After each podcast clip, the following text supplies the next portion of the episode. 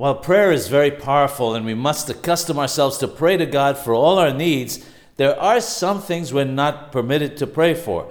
One may not ask for something that cannot occur according to the laws of nature. For instance, we're told that if someone's wife miscarries in the eighth month, one may not request God to give the child life once again. Similarly, one may not ask for a miracle to take place that goes against the laws of nature, such as praying that a fruit tree would produce fruit at the wrong time before its season. In other words, we must pray for things that can occur or be changed in keeping with what is natural and not pray for that which cannot be changed except through an obvious miracle.